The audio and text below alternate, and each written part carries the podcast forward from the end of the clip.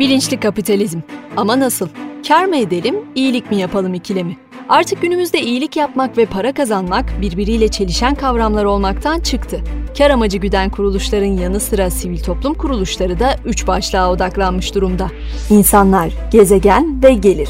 Öyle ki iyilik yapmaya veya bizim kullanacağımız adıyla bilinçli kapitalizme odaklanmış kurumların return on investment'ları rakiplerininkileri geride bırakıyor. Peki bunu nasıl başarıyorlar? Sosyal bilinç ön planda olsun olmasın her organizasyonun çarklarını ürettiği veri döndürüyor. Pazarlamadan insan kaynaklarına ve finansa kadar verinin önemi göz ardı edilemeyecek boyutta.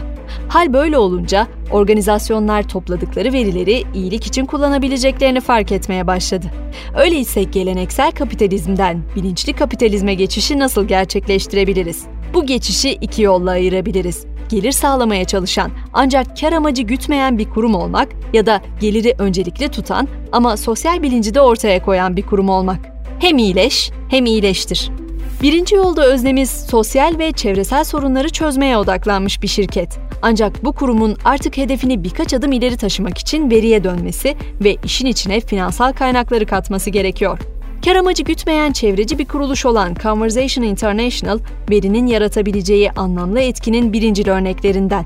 NASA uydularının herkese açık gözlem verilerini kullanan organizasyon, yangın ve ormansızlaştırma gibi ekosisteme yıkıcı etkileri olan doğa olaylarını takip eden Firecast adlı bir aplikasyon geliştirdi.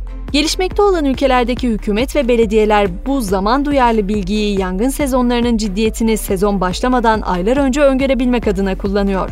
Bu veri doğrultusunda itfaiye hizmetlerini doğru noktalarda konumlandırıp doğa kurallarına uymayan kişi ve arsa sahiplerine yaptırımlar uygulayabiliyor. Firecast'in oluşturduğu farkındalıkla Conversation International çok daha kolay bir şekilde yatırımlar almaya başladı ve kuruma olan inanç arttı. Conversation International'ın ortakları da yaptıkları yatırımın sonuçlarını misliyle görmeye başladı.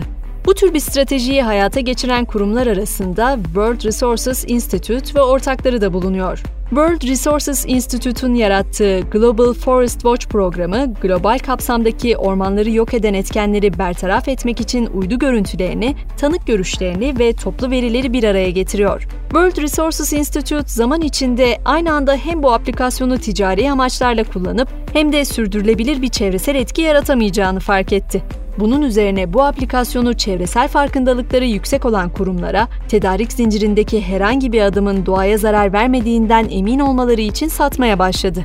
Bu model World Resources Institute'a programlarının kapsamını genişletmesi için maddi ve manevi potansiyel oluşturdu. İyilik için veri İkinci yolda ise öznemizde kar amacı güden ve sosyal bilincini arttırmak isteyen kurumlar bulunuyor. Her ne kadar destekçi kurumların sayısı giderek arttıysa da bir o kadar kurum hala direncini koruyor. Bu direncin nedeni sosyal farkındalığı ön planda tutan stratejilere yönelme maliyetinin çok fazla olduğu korkusu. Ancak çoğu zaman değişimi başlatmak ve sürdürmek için ihtiyaç duyduğunuz kaynakları yaratmanız gerekmiyor. Dilerseniz ulaşabileceğiniz kaynaklar oluyor. Örneğin kurumunuzda henüz işlemediğiniz karanlık veriyi düşünün. Birçok kurum için atılması gereken adım, var olan bu veriyle sosyal bilincin ön planda olduğu bir strateji bulmaktan ibaret. Senet Inc. bu yaklaşıma iyi bir örnek. Önceden Inner Track olarak bilinen Senet Inc., propan ve yağ tanklarını takip ve kontrol etmek üzere kuruldu. Kurumun hedefi yakıt ve propan lojistiği şirketlerinin daha efektif olmasını ve kargo araçları için yakıtın tasarrufunu sağlamaktı. Senet sunduğu çözümlerin hem maliyet tasarrufu hem de çevresel katkıları açısından etkinliğini kanıtlamak istedi ve kendi karanlık verisine döndü. Kurum kısa bir süre içinde bu verinin kurumlara su ölçümleme, akıllı inşa, akıllı park ve akıllı tarım konseptleriyle birlikte kaynaklarını korumaları için yol gösterebileceğini fark etti. Plan o kadar başarılı oldu ki senedin bir sonraki hızlı adımı kendisini nesnelerin interneti ve makine öğrenimi çözümleri sunan bir aplikasyon şirketi olarak yeniden konumlandırmak oldu. Senedin ağlarında dokunulmadan bekleyen veri serveti, daha çok müşteriye yardımcı olabilecekleri, çevresel ayak izlerini küçültebilecekleri ve yeni gelir kaynaklarının kilidini açabilecekleri anlamına geliyordu. Kamuya açık olsa da, kurum içi olsa da veri veridir. Kurumunuzun çatısının altında işinize yarayacak bir veri setine sahip değilseniz bile sosyal veya çevresel bir sorunu çözmek için kamuya açık verilere odaklanabilirsiniz.